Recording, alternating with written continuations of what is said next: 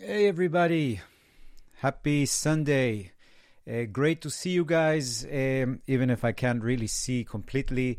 And it's uh, great to be here again. And it's great to be at last without uh, Venus retrograde and Mercury retrograde and everything lurking in the shadows. So we are still in the shadow. Uh, like we said before, we're going to be in the shadow for a few more days, depends on which shadow. But you know, we've been dealing with Venus retrograde shadow from the beginning of December. Uh, maybe until the middle of February, we are still dealing with uh, the shadow of Mercury retrograde, but at least officially, we are uh, retrogradeless until April 28. So until two days before the first eclipse of 2022, we are free from any kind of retrogrades. And not only that, we are blessed by Venus and Mars coming together and having their interesting da- uh, tango and their dance in Capricorn, later on in Aquarius. So that's one of the things I wanted to work on today uh, because this Venus and uh, Mars conjunction or, or love affair is not that common. Last time we had it was in July of 2021, so you can go back and see what was going on the, around that time. But it was shorter.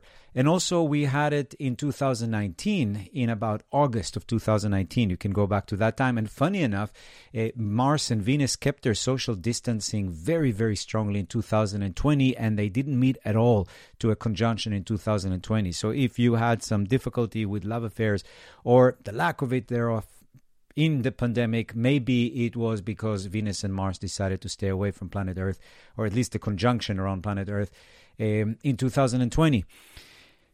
What else I wanted to talk about today is uh, let's see if we have time for it. Some banning and so forth, which is uh, kind of annoying what's happening right now, especially in the United States, but I'm sure it's going to spread all over. Uh, there is a tendency for things here to spread around, you know. Uh, so hopefully it's a you know only bound by space and time to United States and uh, to this period of time but I have a feeling that it might spread around so we'll talk a little bit about that. And also uh, maybe I'll start off with that um, looking at the charts of uh, what did I prepare for today? Yeah uh, look, let's look at a little bit um, uh, what we can glean from the chart of uh, the Ukraine and Russia, because it's kind of scary what's happening uh, right now over there. This is the uh, chart of the Ukraine. And again, it's interesting because Ukraine and um, the US, I mean, Russia liberated themselves at the same time, if you can say liberated from the USSR, and it was 1991. Remember, we talked about that what's happening right now for us uh, is similar or have a reflection in 1991, 92, 93, which was the last time Saturn was in Aquarius, like it was since 2020, and how it's going to be until March of 2023. So we are dealing with Saturn in Aquarius. Aquarius is all about communities, governments, people, organizations.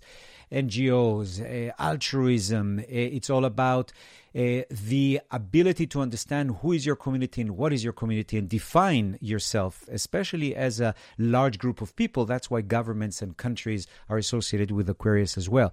So it's kind of interesting that because of the USSR basically crumbling down in the summer of 2000 of 1991, a lot of the countries that emerged out of the uh, break of the USSR empire have Saturn in Aquarius, which is because all of them were kind of created 1991, 92. We talked about Kazakhstan a, little, a few weeks ago. And here we look at the chart of um, a, a, Ukraine, and you see that it was born uh, right around uh, Saturn 1 degrees Aquarius because it's retrograde. As you can see in the chart, uh, Saturn is retrograde in the chart of Ukraine. And what is also interesting, if you look at the chart, is that Saturn is going to be on top of the moon for the first time, basically, since it was created. I mean, since the country was created. It happened to it in the first year, year and a half of its creation uh, for it, uh, in the Ukraine. And now the Ukraine is going through the same thing. It's going through the period of Saturn on top of the moon. It's peaking in April 7, August 4, and then January of 2023. When Saturn is on top of the moon, it is very difficult. I mean, you guys had to experience it every 30 years. You can look in your chart to see where you have your moon. If you have your moon in Aquarius, it's definitely happening now. If you have if you have it in Pisces, for example, it's going to happen from 2023 to 2025. Eh, around that time, you're going to have that pressure. What is Saturn on top of the moon? Having to deal with funny enough, real estate. The real estate of the country, obviously, it's territory. It has to do a lot with home, family. Obviously, there is a very strong link between Russia and um, Ukraine obviously Kiev was the capital way before Moscow and it was the center of Russian civilization way before. But still, Ukrainians would say that they have Ukrainian that they speak and Russians speak Russian, and there is not necessarily that it's the same people. But the idea is that they have both of them. Uh, you'll see in a second the chart of Russia from 1991 have the moon in Aquarius. And the moon in the chart of countries, mundane astrology, is considered to be the people. So think about how symbolic it is that now, once in 30 years, the first time since the creation of the country, you can say, Saturn, which is the forces of heaviness, responsibility, conservative energy, structure, pain, suffering, karma is going to be sitting on top of the country's moon when there's 130,000, I believe, soldiers from Russia uh, encircling the country already. So, and everybody now to talking about the news that it's a matter of days and weeks until the Ukraine will be attacked. And now we know that in 72 hours, uh, like the three days, uh, Kiev is supposed to fall. You know, those predictions, I'm not really sure what uh, what they know and what they don't know, and and it's you can't really tell what is part of the uh, negotiation, diplomacy wise, if they come with announcement from both sides of what they're going to do and when they're going to do it. But astrologically speaking, it's interesting that first of all on january 5th of 2022 pluto set right on top of the rising sign of uh, Ukraine. So that's really happening once in 250 years. So you're talking about going back 250 years ago. Maybe that was still the time that uh, Kiev had much more of a prominent uh, saying, or maybe you can go 500 years ago because it's every 250 years.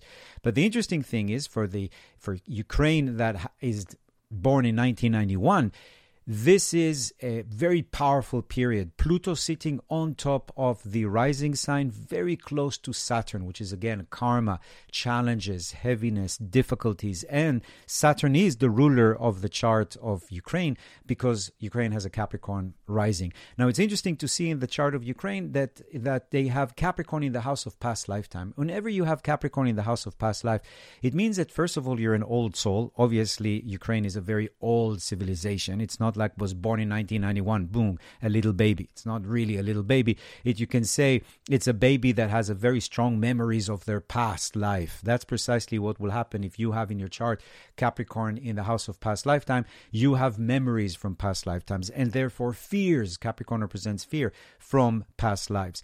So it's interesting that they have that. And Pluto now is sitting right on top of the uh, rising sign of Ukraine. Now, because United States is going right, right now, uh, we'll talk about it in uh, next week, through their own cap, uh, Pluto return, it means that the Pluto of United States sits right on top of the Pluto of the rising sign of Ukraine. That's why it's such a very pivotal time that when United States is going through its Pluto return once in 250 years, Ukraine is having to deal with Pluto sitting on top of its rising sign every 250 years as well.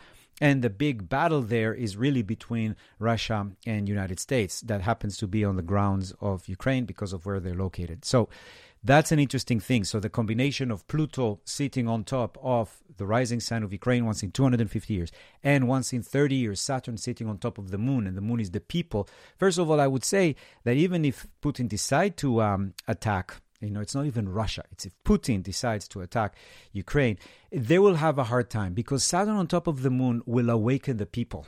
It's not going to oppress the people so much, it's going to awaken the people. And the moon in Aquarius in Ukraine, it's not only that they had the Orange Revolution, there is a tendency for revolutions when you have your moon in Aquarius. For example, the United States has the moon in Aquarius. So there is going to be some kind of, uh, I would say, very strong uprising if they decide to enter. There's going to be pretty bloody, I would say. But again, Saturn is right now in the house of of Ukraine's um, me, myself, my path, trying to define my identity. So maybe that's why, and that's been going on since beginning of uh, the pandemic, from March, eh, February of 2020. If you look at the chart of Ukraine, you can see that they've been trying to figure out who they are. And that happens again every 30 years. Last time it happened, they came up with a declaration of their constitution and breaking away from the USSR. Now they have to reinvent themselves again. Are we going west? Are we going east? Uh, you'll be a NATO. You won't be a NATO. And look at how many countries are trying to define what Ukraine will be, whether it's Russia, whether it's Europe, whether it's United States. Uh, because Saturn is in the first house. So you can learn also of what's happening with countries to learn how to interpret your chart better. So anybody who has now Saturn in the first house because they have Aquarius rising or maybe end of Capricorn rising, they're going through this period of definition of who they are. In the case of a country, it is uh, very, very intense because you're talking about the definition of millions and millions of people. So that's what's happening in the chart of Ukraine. And in Russia, we don't really know when they were born. You know, that's the same thing that uh, it's very hard to make a chart for Putin because I think probably on purpose there is a few birthdays, a few birth times that are possible for Putin. He knew very well that he should probably uh, cloud his date of birth so nobody can predict what he's going to do because that's what he's all about. But anyway, in Russia, we, it's very hard to tell if it's December 8th when each one Yeltsin actually officially declared in the Minsk uh,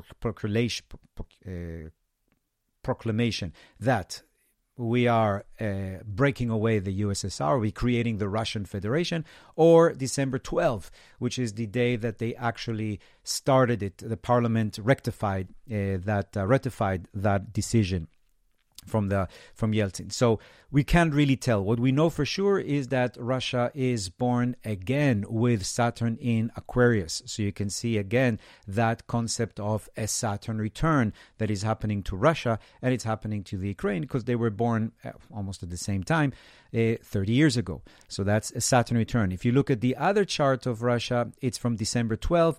It has a Taurus rising and it is still Saturn in um, Aquarius. The only difference is the moon is moving from a, Tor- a Capricorn, if you take the December 8, to Aquarius. So that's the difference.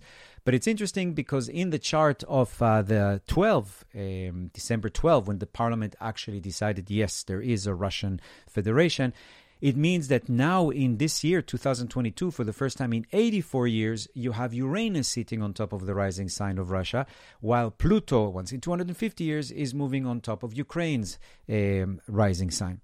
And not only that, around March, uh, middle of March, end of March, you have that Saturn Pluto uh, square that Russia is having to deal with. So if they will invade March, it will be a pretty intense time of a lot of uh, problems with people, probably some kind of um, uh, pushback. So again, it's interesting to see how these uh, act with the charts of uh, countries. But what I wanted to talk to you about today is that idea of banning, banning, uh, canceling, deleting, and so forth. We do it all the time to files, sometimes to lovers, exes, and stuff like that. But what's been happening now in the United States, especially during this retrograde and the shadow, is kind of crazy because right in the shadow of Mercury retrograde, we had, and Mercury retrograde, remember, is going to end up retrograding in a cap in Capricorn, which is a very traditional conservative sign. We've been having all over the United States, especially in the South, a lot of banning. So there is proposal from Oklahoma that's called the Students Religious Belief Protection Act, as if they people need protection, uh, which would offer individual uh, the option to sue teachers for ten thousand dollars. It's a good money uh, in damages for contradicting the religious belief of students. Uh, Florida is going to have "Don't Say Gay" bill, which is very similar to Putin bill, uh, which would ban teachers from discussing LGBTQ topics seemed not age appropriate or developmentally appropriate for students. So it's kind of interesting because we talked here right about what two, three, four weeks ago, I think, when I was in Israel, about how the happiest kids on the planet uh, for the last 20 years are in the Netherlands. And the reason why they're so happy there is because they're given freedom of knowledge, they're given options to learn, and they're not prevented from any kind of difficulties. They're encouraged to learn how to deal with these difficulties. So we just talked about how uh, in Netherlands, at the age of four, they're already teaching kids to learn how to talk about sex, that's sex education, by telling people how to say no to touch that is not comfortable for them. So, already from the age of four in the Netherlands, the place that raises the happiest kids on the planet, not disturbed and not frightened, actually they talk about a different form of sexualities from very early age. They teach them. They don't have to go through the B program. They just directly talk to them about what exists, you know, like we have been doing for thousands and thousands and thousands of thousands of years. I'm, th- I'm sure the cavemen didn't explain sexuality uh, using the bees, right? But in Oklahoma and in Florida, it seems like the kids are very, very sensitive. They can't deal with the truth. And it means that they're probably very, very sad uh, little kids because of that. I mean, later on, they grow to be sad uh, little men and women. So, the biggest thing that was happening, and you probably read a lot about it and you heard about it, is uh, McMinn County School Board uh, that unanimously, not even one person said no, voted to remove Maus from its circle, from its uh, curriculum. And it was a day before International Holocaust Remembrance Day. And it's kind of intense now because everybody's prom- bringing back that Holocaust situation, but not in a very good way, not in a way that can teach us not to, uh, to avoid uh, that happening again. But the anti vaxxers are using it uh, by putting the uh, yellow triangle, the six pointed star on themselves because they have to get vaccinated. And people are saying that um, uh, the mandates are like Nazis and that Fauci is like uh, Mengele. All of that terminology from the Holocaust, I think, desensitizes it and makes it almost as if something we can use all the time uh, for any kind of uh, activity that I might not be wanting to do. Or you're forcing me to pay taxes, you're a Nazi, you know. But anyway, the Pulitzer winning a book. It tells the story of um, the author and his relationship with his father, who actually is a Holocaust survivor from Auschwitz. And it depicts mice as uh, not as the Jews and um, cats as the Nazis. And the school, board actually objected to the fact that there is nudity, even though it's mice uh, that are nude. I mean, mice usually are nude and you know when you go to concentration camp that's what they do for you.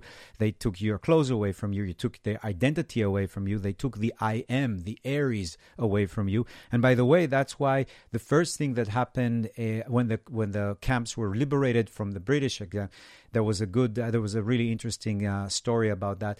How the first shipment that they brought to uh, the women is lipstick red lipstick to put on their um, face and to reclaim their identity to reclaim their power so anyway that nudity and the eight curses uh, in that uh, book really upset uh, the people from um, um, the board, you know, the school board. And this is, by the way, that horrible uh, nude uh, imagery or the nude imagery. This is part of the scene from the what they call the selektia or the selection. And it talks about, I mean, the guy, uh, what was he saying? Um, He's saying that uh, people hanging, it shows killing kids. Uh, why does the educational system promote this kind of stuff? Uh, this is not wise or healthy. I mean, obviously, he's not very much of an authority of saying what is healthy and what is uh, wise. Uh, by the way, 1.5 million kids actually died in World War II. So I think that talking to kids about what happened there is absolutely necessary, even if it means showing some naked mice. And the curse, the God damn you uh, curse, was when the hero actually talks about to his father and tells him to his father because his father apparently burned a lot of the memories that, or the, the letters that his mother had left him. Anyway, he says even, I'm sorry, two panels after that. This is a normal expression. So because it says, God damn it, um, you know, this is too much for the kids in uh, Tennessee and they might grow uh, miserable and sad, even though they will grow like that because in the Netherlands they go happy because they talk about these kind of things. But what the beautiful thing that happened immediately after the book was banned, and it became immediately a bestseller in number one in Amazon, uh, and it became the top three bestsellers in literary graphic novels. So at least something good came out of this nonsense. And this is how Mercury retrograde works. That's why I wanted to talk about this in the context of Mercury retrograde. Their stupid decision in that started this whole journey came in January 10 And January 10, nobody even knew about it. It was Mercury in the shadow three, four days before it's going to go retrograde. When did it all blow up? When Mercury went retrograde. That's why I told you to be careful of the shadow. Because in the shadow, it's almost like the week, week and a half before Mercury retrograde, a week, week and a half after Mercury retrogrades. But usually the one before is more intense. We looked at it uh, last week with uh, the whole tennis uh, situation that was going on and the um, vaccination, right? In the Open tennis uh, of of Australia. So the same thing. Some some things can happen during the shadow that are in the shadow. They're unseen. You don't even know that you have an issue there. And then suddenly, when we're out of the shadow, eh, or we're into the retrograde, that's when it comes up. That's when it starts surfacing. And it's going to last all the way up until the shadow is done. So it's really interesting how it backfired. Again, backfired is very much Mercury retrograde, especially when Mercury retrograde was in Aquarius, which is rebellion and uh, everything to do with um, internet and and communication, especially with younger people. So what happened was that a guy called Ryan Higgs, uh, the owner of California Comic Book Shop, uh, offered via Twitter to donate up to 100 copies of the complete Maus to families in the uh, in the McMinn uh, County. Uh, illustrators, screenwriters, uh, bookstores started offering it. And actually, I gave you the link to donate uh, to the cause. Uh, I sent a few books out there. You basically go to the website, you go to their link, you buy four or five of these books, you put them, uh, you have a certain feature there that uh, puts donate. It takes, um, it makes it 35%, I think, cheaper. And then you basically send these books out to kids in that area so the kids can grow happy instead of miserable um, like their parents want to. So again, it's really really interesting uh, that you see that there is this forces of darkness ignorance that try to ban and kick things out and immediately the forces that um, reconnect to it um, now, the most important thing for me was when I was reading this, because you know the mouse. You know, I don't know, that's uh, too much for them. Holocaust, uh, Holocaust on naked mouse, uh, naked mouse cursing, God damn, and all that kind of stuff. Okay, maybe that's too much. But then I was thinking about, um, I was reading about these Bible fearing folks who don't want to have any kind of these terrible books sitting next to, or books that talk about sex and talk about murder and talk about rape, to have it close to the Holy Bible. You know, now you guys know how much I love the Bible. I actually ended up reading the Bible. That's how I studied the Bible in Hebrew, the original language. I can read it the way it was written, thank God. And I think it's an amazing book with the, probably one of the best storytelling machines, or maybe the best storytelling machine that still influences Hollywood and influences our entertainment today. So I am complete at awe with the Bible. You can see I have a Bible here in English, I have a Bible here in Hebrew. I am Bible surrounded, okay? So what I'm going to tell you is in that context. But in December, again, in the shadow of Mercury, Oklahoma State Senator Rob, uh, whatever his last name is, filed Senate Bill 1142, which proclaims prohibit public school districts, public charter schools, and public school libraries from having or promoting books that address the study of sex. Okay, no, no more sex. There is no sex, you know. Sexual preferences, yeah, everybody is straight. Sexual activities, nobody's having sex. Sexual perversions, mm, sex based classification, sexual identity, gender identity, I don't know what that means even, uh, or books that contain content of sexual nature that a reasonable parent or legal guardian would want to know about or approve or before their child was exposed to. Now, think about it. This guy is trying to prohibit sex, and look at how many times he used the word sex inside. This guy is a sex addict or a sex maniac. I don't know what. I don't think people usually go around talking about sex, sex, sex, sex, sex, sex, sex, sex, sex all the time. And then there was this is from the Atlantic, by the way. And then a Texas parent had argued the children biography of Michelle Obama promote reverse uh, racism. So what I'm trying to say is that now it's out of control. Even here in California, uh, there is a new ban, a ban on The Fault in Our Stars. If you haven't seen the book, uh, the movie, or have read the book, it's basically about uh, teenagers that have uh, cancer and they have to learn how to survive with that. It's a love affair. It's an amazing story, really beautiful. Now that is also banned. Uh, why? Because this lady, who's Karen Kruger, decided that. Um, um, this is not appropriate for kids to talk about uh, people, di- kids dying from uh, cancer and having sex. I mean, what is wrong with people? I mean, I can't really uh, believe this is actually happening in our time and in this country. So the American Library Association said that uh, they have an unprecedented 330 reports of books challenges, including books like The People's History of the United States or Margaret Atwood's uh, The Handmaid's Tale. You know, they made a TV show about it in Hulu, but they're going to ban the school. And of course, our friends at Fox uh, managed to roam the land and try to find the one rabbi that will humiliate himself enough to defend uh, the move to uh, ban uh, this book. I mean, somebody probably needed a lot of uh, attention, and that rabbi decided to humiliate himself. And it's really interesting. In the bottom, you can't see very well. It says sexually sexually explicit, explicit, explicit kids books next to the Bible. And I was thinking that probably made everybody so angry. How could this be that there is books about sex and gender in front of the Bible? That is terrible. So okay, let's talk about the Bible now because all of these Bible fearing people are banning all of these other books because they don't want to have those books, these terrible books next to the Bible. But if there is any book that should be banned from children, it is the book that is called the Bible. I'm not going to talk about the New Testament now, I'm going to talk about the Old Testament. Right? Um, why should it be banned? Because there is very strong sexual content. We'll talk about it in a second. There is mom- mentions of genocides when thousands of people are being killed. There is cursing worst cursing that God damn.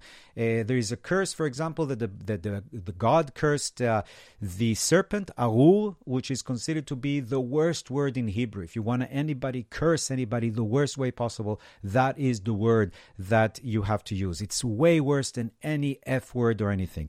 Excessive drinking, and divination and witchcraft. All of that is located in the Bible. The only thing is that probably in your Sunday school or your Saturday school or whatever school you went to, whatever day it was, they probably didn't t- tell you about these stories, but they're in that book. So if you have that book in the library um, accessible for kids who are young, this is a very, very, very dangerous book. Let me give you a few examples of um, uh, nudity. For example, the very famous scene uh, we have from Samuel, where David and Jonathan strip naked and exchange their clothes and kiss. I mean, come on, you have naked men kissing. Um, that's one example. Another example is from Genesis, where I don't know if you know about it. I think we mentioned it one time that, and if you have a kid there listening to me right now, this is completely um, rated R, so you better close their, um, if you want to protect them, you should close their ears right now because there is a very interesting scene in Genesis after the Sodom and Gomorrah was completely destroyed by God, and everybody there women, men, monkeys, uh, donkeys died completely, became salt. Even his wife, remember, when she turned around to look at what happened, she turned into salt. Anyway, um, you have the situation where the two daughters of Lot and Lot, their father, is are, are basically fugitive, they're the only survivor the girls are thinking, oh my God, it's not only Sodom and Gomorrah that was destroyed, the whole world was destroyed. So that means that there is no men anywhere and we don't have kids. And what's going to happen to humanity? So, thinking very much about humanity, you know, very, very altruistic, they decided the most logical thing to do is to get their father drunk and then uh, basically have sex with him. So one night they got the, the father drunk, Lot drunk, and one girl had sex with him, and she got pregnant and she had a baby. And then the day after, the other girl did the same thing. So you're talking about rape and you're talking about sexual abuse and you're talking about incest and all of that is in the bible. You just have to read through the pages and get to that right? Or the fact that um, um, for example i don't know if you know the story about jacob and dinah. Dinah was the only daughter of jacob. Jacob had a lot of guys a lot of boys. He always prayed for boys maybe he over prayed and they had one girl who was called dinah. Dinah in hebrew also means the judged one or she that you will be judged and anyway Hamor, uh, who is the, uh, the Shechem, in, in, anyway, in Canaan, where not too far from where Jacob uh, and his gang was um, uh, was there, there was an incident. Let me see if I wrote it from you. Yeah. Um, uh, let me see. No, that's another thing I'll tell you about in a second.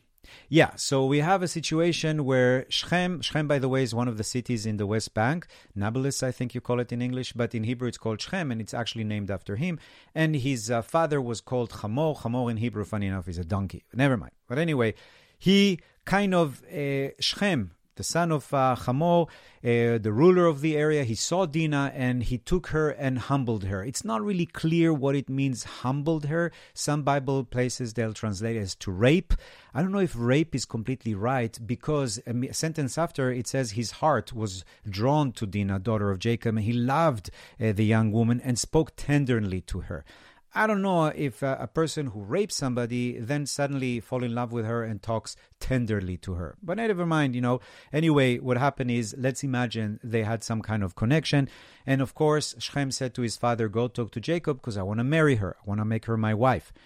Anyway, Hamor goes to Jacob, but before that, his uh, sons stop him, and basically they tell him, "Listen, eh, if you want to get married to our da- to our sister, no problem, but we're circumcised. You see, so all of your you and your men in the city have to be circumcised, and then we can have the wedding." And the guy said, it's a big sacrifice. I'm going to have to ask all my gang friends, but we'll do it. I mean, they'll do it for me. So, what they did, they cut off their foreskin. Obviously, it's a lot of infection, it's a lot of pain. And all the men were basically dis- uh, disabled for a few days. And that's when the two brothers uh, of Dinah came and slaughtered them all, you know, everyone. So, that's in the Bible, Genesis 34. You just have to read 34 chapters in the Bible and you get to it. Um, so, and of course, before that, you have the story of um, Lot. So you got all the big juicy stuff in 30 pages, 30 uh, chapters.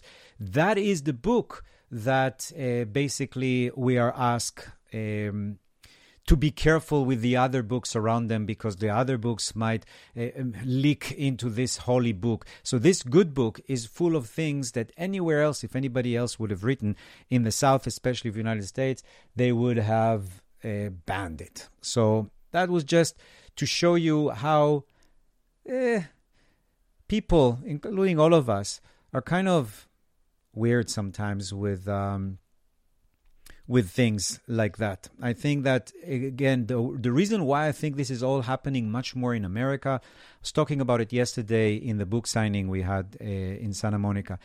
I think what's happening with the Pluto return, we're going to talk about it. Now in February, United States is going through the Pluto return. Again, it happens every 250 years.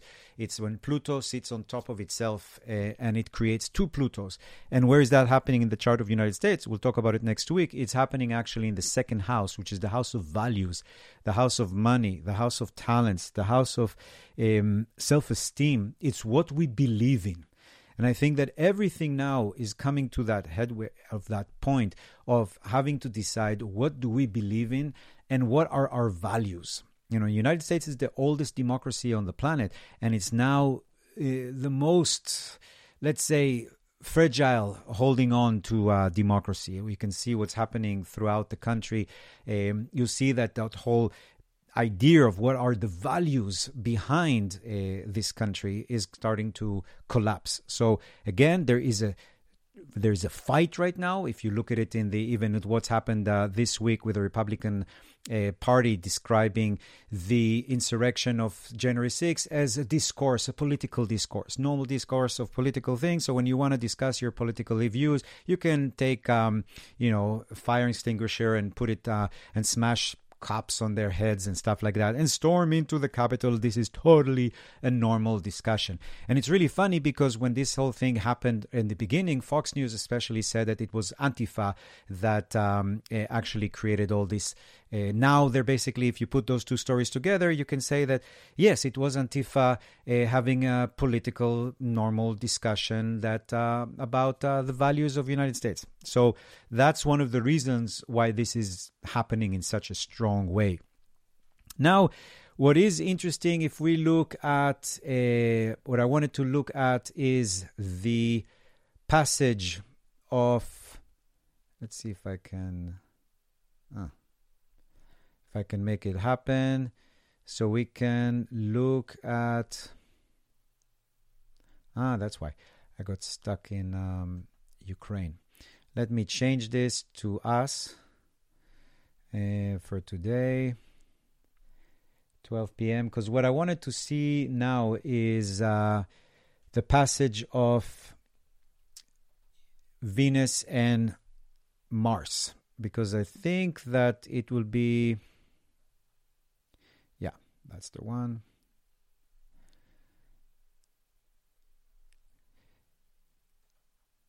Let me move this.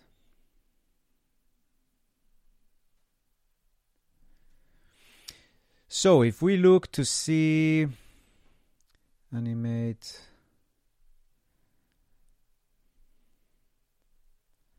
Yeah, so if we look at the passage of Venus and Mars, they're coming closer and closer to each other. Now, we talked about it. Mars is now exalted in Capricorn. That means that he's getting the pure force of its martial energy. What is Mars? Passion, intimacy, transformation. It has to do a lot with healing in many ways. It's interesting because it's the sign, it's the planet that can stab you and kill you, but also heal you. It's the sword, but it's also the surgeon's uh, knife that can uh, fix you, hopefully. So that's the Mars energy. And Venus in Capricorn has to do a lot with relationships that are old or with older people or people you might have known in past lifetime or people you might have known in this lifetime a long time ago. And now they're coming together. So the interesting thing about Mars and Venus conjunction, like we said, it hasn't happened uh, since the summer of 2021. We had it a little bit. Then in the summer of 2022, we had uh, 2019 we had it 2020 they haven't met at all and this year they're meeting right now very close to valentine's so again it's actually a very very positive thing for us because what is happening right now is that the archetype of the masculine and feminine are coming together. There is some feeling of harmony. Remember venus and mars when they got uh, together even though both of them were married uh, to other um, uh, gods and goddesses they gave birth to Harmonia, that symbol of perfect harmony between Mars and Venus, the masculine and the feminine. So I don't think it's only about you finding your partner or f- uh, falling in love. I think it's also the ability of your masculine and your feminine to come to the same place, to kind of uh, uh work with the same philosophy or the same ideas. And again, Venus is the ruler of money, talents, self worth, which we mentioned just now, and relationship, justice, fairness. And Mars is everything that has to do with movement and energy. So there's energy towards justice, there's energy now towards uh, truth. And also, there could be some energy also for diplomacy. So I'm still optimistic that there could be some. Um, that the, the, that war could be a little bit dissipated by that energy of Venus. But we'll see how it works because Mars is exalted and Mars is really pushing towards action. But anyway, Mars is right now these days sending a beautiful energy to Uranus. We'll talk about the, the dates and everything that is happening in a second, but I wanted to just have a fast forward movement of the next month so you can prepare for your Venus and uh, Mars conjunction. So again, Mars is exalted, getting the best energy possible right now. That's going to be great. Venus is in Capricorn. She doesn't suffer there, but she talks about more relationships that have an element of time, meaning that um, it's not about immediately falling in love with someone. That's not happening now. That might happen in a few weeks. Now it's about relationships that can be blessed by space, by continuously slow energy, by a slow maturity, let's say, adding the element of time, whether that person is somebody you knew in the past, that's time, or somebody that takes you time to get to know to to get to know them, or somebody who is a, maybe older or you know in past lifetimes. So again, Venus in Capricorn is trying to break away from patterns from relationship in the past, and because Mars is there, it's giving it much more flow. So you can say that already today we're starting this conjunction because now their difference is three degrees, and conjunction is usually less than five degrees, but in transits we usually talk about two degrees. So if you want to be a little bit more conservative, you can wait till tomorrow. So from tomorrow, Venus and Mars are officially coming together. And you can see Venus is going one step forward, Mars is trying to catch her up. So February 9, we have again both of them two degrees away from each other. And they're sending beautiful energy to Uranus through this whole conjunction right now. So this next week at least, the Venus Mars connection is very very strong and will be very dominant also uh, because Uranus, the planet that has to do with Aquarius, which is where we are now, we where the Sun in Aquarius, Saturn in Aquarius, is kind of blessing this union. And Uranus now is having only good energies. It's coming from Jupiter, which is a blessing. So anything to do with technology, innovation, I think there's going to be a lot of uh, breakthrough, scientific breakthrough uh, coming out right now. Uh, a lot of studies, a lot of discoveries. Either they're going to be published now or they are now in the making and in a few months we're going to find that the experiment was done around now or the paper was written around now but it took a time to be published so something's happening right now this year in general because of uranus uh, sending such good energy to the sun and uh, to mars and venus but also because uh, Uranus is going to be closer and closer, as you can see, to the North Node, which is the point of good karma, which is in Taurus. So let's do this first, actually. Let's look at the week uh, with the emphasis of Venus and Mars. And after the week is done, I'm going to continue going day after day to show you what's happening with uh, uh, Venus and Mars conjunction specifically. So, first of all, let's cover this week like we always do. So, tomorrow, sorry, Wednesday, I'm already, let's start on um, um, Monday. So, February 7. Uh, tomorrow we have the moon in Taurus, which is the moon of success. So that's a really good moon. She's sitting very close to uh, Uranus, you know, it just means that you're going to be encountering a lot of older women that are kind of crazy, kind of unique. Uh, maybe they're teachers that are kind of funny, spontaneous.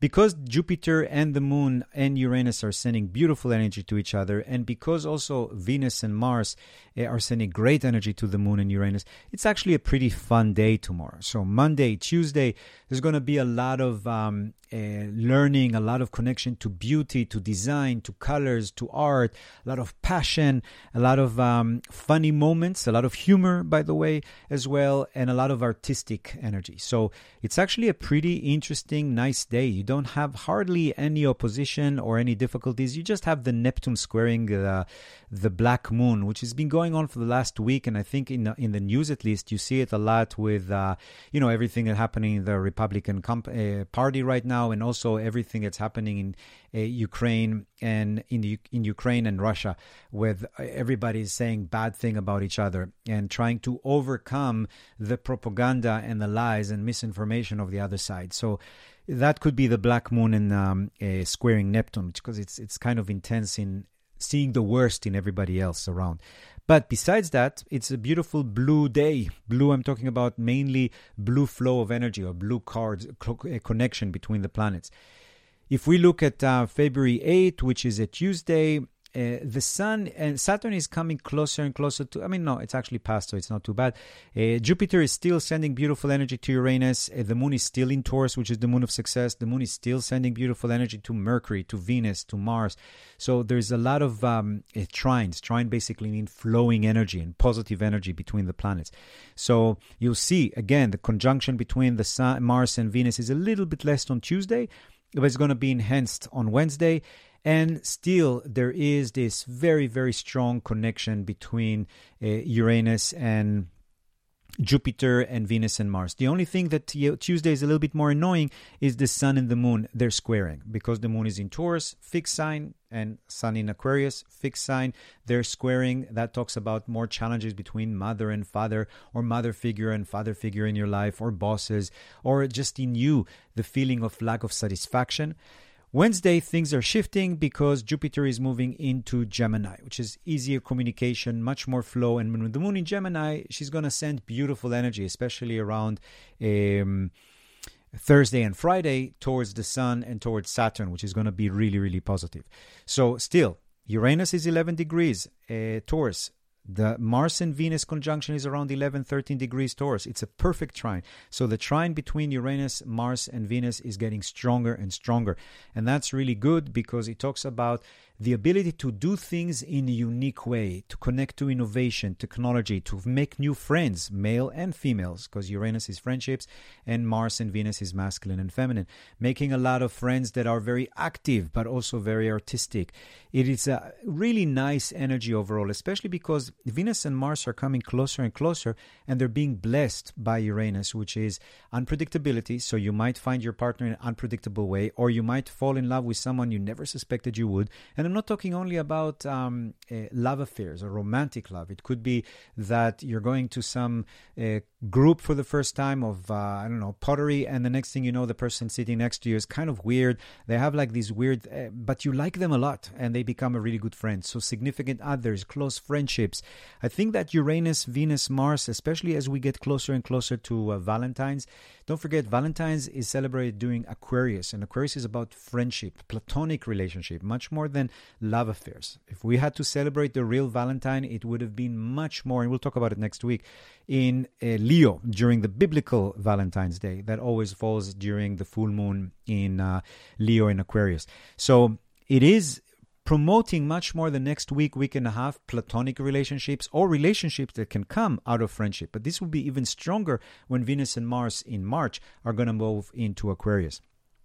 So overall, Wednesday, really nice day of communication, marketing, sales. Um, again, because it's the first moon in uh, Gemini this year that is not with Mercury retrograde, it's really good for making things happen, to move things around. Then the day after, on Thursday, Friday 10, 10 the trines are moving towards the sun and Saturn, like I told you. So Thursday, Friday, even, we're going to have really good energies of satisfaction and the ability to make things happen in a really nice, good way. Uh, Mars and Venus are starting to get closer and closer. You see, they're only one degree away. So that's on February 10. They're very, very close. And the only thing with Mars and Venus as they get close in Capricorn, they are squaring a little bit uh, the the Chiron, the wounded healer, but it's it's not applying, so that's not too bad. It's kind of drifting away, and you still have that connection between Uranus to Venus and Mars. This is whole this week is happening in that sense, and uh, on the uh, Friday we have that black moon sitting on top of the moon. That happens once a month these days it's not the easiest thing, especially for women, especially between women. Uh, you can have also that feeling of the good boss, the bad boss, or the good mother, the bad mother. There's also this tendency to gossip or to say bad things about people. So just be a little bit more careful about that in Friday. That being said, the moon and the sun are sending beautiful energy to each other. You can see it, beautiful trine. So there's a lot of bridge building at that time. And Venus and Mars are getting, again, closer and closer to a conjunction. So on Friday, which is the day of Venus, Freya, it is a great day for dating. It's a great day for meeting people. Beautiful. You've been waiting so long for that. Uh, this is the time to do that. Then on Saturday, we have again the Mars and Venus even more conjuncting, and now it's happening. The moon is moving into Cancer. So, Saturday, Sunday, the weekend, the moon is in Cancer, much more home oriented, much more emotional, and it's going to be squaring your Venus. So, Saturday and Sunday, there could be a little bit of an opposition between my family and my relationship, or what I think my I feel secured compared to what I actually want to have in a relationship. Now, if we go beyond just to see the passage of um, uh, Mars and Venus. So on Sunday, they're very connected. And right on Valentine's Day, look at that 15 degrees Capricorn. Venus is 15 degrees Capricorn, perfect conjunction right on February 14. It's a Monday, a day that is ruled by the moon. The moon is going to move into Leo, which is the moon of love. That's your Valentine's. It's actually really, really good. And it's coming very close to the full moon. Um, the on the 15th, the conjunction is still there. We'll talk about it next week, but Mars and Venus are absolutely conjunct, perfectly conjunct. That's also happening in Wednesday. So Monday, Tuesday, Wednesday is a perfect conjunction. Thursday next week, perfect conjunction. Uh, that means that they're right on top of each other. This Mars Venus connection. This is love. Uh, 18 perfect together. It's funny that on February 18, it was it's a Friday, the day of Friday, the day of Venus, like we said. Mars and Venus are 18 degrees uh, Capricorn. Really nice. 19th, what's happening is Mars is going to move a little bit faster and he's passing uh, Venus. Uh, February 20th, uh, we're back to conjunction because you see they're like chasing each other. That's why I told you the tango between them. So that whole week from Monday until Sunday, they're in conjunction, you can say. Then Mars again is passing a little bit, but Venus catches up in February 23rd. So February 23rd again. And that time is going to be interesting also because we're entering the trine between the North Node, which is the point of karma and good karma, and people that seem familiar, deja vus. And that's also sending great energy to Venus and Mars and Pluto. So pay attention because February 23rd, 24, 25, um, 26, we're 27 we're having this getting more and more and more conjunction. So now there's something triggering your relationship your love your happiness your creativity around february 27 very very powerful time because at that time we have venus mars the moon and pluto all conjunct and all sending perfect energy to the north node. Again a lot of karmic things that could be very beneficial. So if you meet people that are that you know from before you have skills that maybe you've done in the past that are coming back to you um, the conjunction is still very tight in March 1st, uh, March 2nd. You see, Mars 3rd is very, very powerful. We have Venus, Pluto, Mars all together in um, Capricorn. Now, this could be a little bit dangerous with some war or some people who are trying to, uh, to create some war. So pay attention at the beginning of March of what's happening in Ukraine and uh, in Russia. But overall, you have this perfect alignment of the Lord of Transformation and sexuality, passion, Venus, which is relationship, and Mars. So the two rulers of Scorpio, Mars and Pluto, are going to be right on top of each other uh, together. That's kind of intense. And on top of Venus. So very sexual, very deep energy happening to us in March 3rd. March 4th, still the same conjunction. March 5th, the same. Perfect conjunction. So we're having already more than two weeks of Venus conjunct Mars. And then in March 6th, they're both together literally holding hand in hand. They're moving from the mountains of Capricorn to the spacecraft of Aquarius, and they're going to start flying now. So now you're going to start meeting your alien friends. This is when relationships are moving much more into uh, Aquarius energy. Aquarius is much more about uh, friendships, communities, people. This is a great time to do things in a context of a community, whether it's artistic expression, whether it's anything to do with people. It's going to be very, very strong. That's happening uh, that day. March 7th, still the conjunction is very tight. Look at March 8th, one degree Aquarius, one on top of each other. Perfect energy, very aligned together. The same thing on March 9, perfect connection 0202 both of them then the conjunction continues perfectly in march 10 march 11 and then in march 12 13 they're still conjunct uh, march 14 still conjunct but from march 15 it's drifting away and venus is passing mars and going to towards Saturn. She wants to be Saturn's lover now. So she's going to betray Mars in the sense, leave him, and then she's going to be touching um, Saturn in March 26, and then she's going to miss Mars uh, when she's in conjunction with Saturn. But we're not going to talk to about that. We're going to talk about the end of March is going to be pretty intense in relationship. I think what's going to happen, a lot of the relationships that you might find uh, during February, March, suddenly at the end of March, when Saturn comes to visit Venus, is going to say, "Who is this person? Why are you with this person? Why did you actually fall in love with him?" There's going to be a lot of rude awakening, almost like, "Oh my God, what happened to me?" So that's um what we have this week. Um, let's look if I have any kind of questions. Um, yeah, I heard that in UK it's also uh, starting to happen. Um, let's see if there is any questions.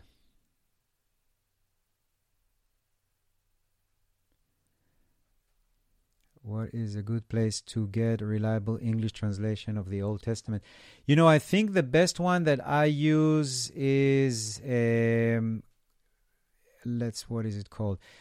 It's a website. It's for free. It's um, let me put the website, and that would be easier. Uh, that's the best Hebrew translation, and it has the Hebrew and English together. So sometimes it's much more interesting uh, to see them both. Where is uh Yeah, so this is the link for the best translation, I think, and then maybe they have printed it out also. Um, yeah, March 6, 7, what I meant is that the, the planets are moving into Venus and Mars are moving from being conjunct in Capricorn to being conjunct in Aquarius. And Aquarius is more about platonic friendships, relationships, but Aquarius is also the extraterrestrial uh, um, energy. Is this a good time to look for work? Yeah, it's a very good time to look for work. You can sign documents, you can actually meet people, so definitely. Um, yeah, I think there's a few of them that are really good, but uh, for the Hebrew translation, what I saw, and it's really easy for research, is uh, uh, the Machon uh, Mamre. It's called. Um, anything else? Be doing any online uh, similar that we did in Esalen with our. Yeah, I think that we are to do some of these workshops also in um, uh, online, and also we're to do it in Omega in the summer. Uh, I think in Omega, New York, we're going to do the same similar thing in uh, May, end of May. When is the best time to look for a new roommate? I would say that this is not a bad time to do that right now because Venus and Mars uh, together mean that you might meet somebody that you can uh, collaborate with very, very well. So definitely, it's uh, it's a great time right now to look for that. Looking to see if there's uh, anything else. Is it more?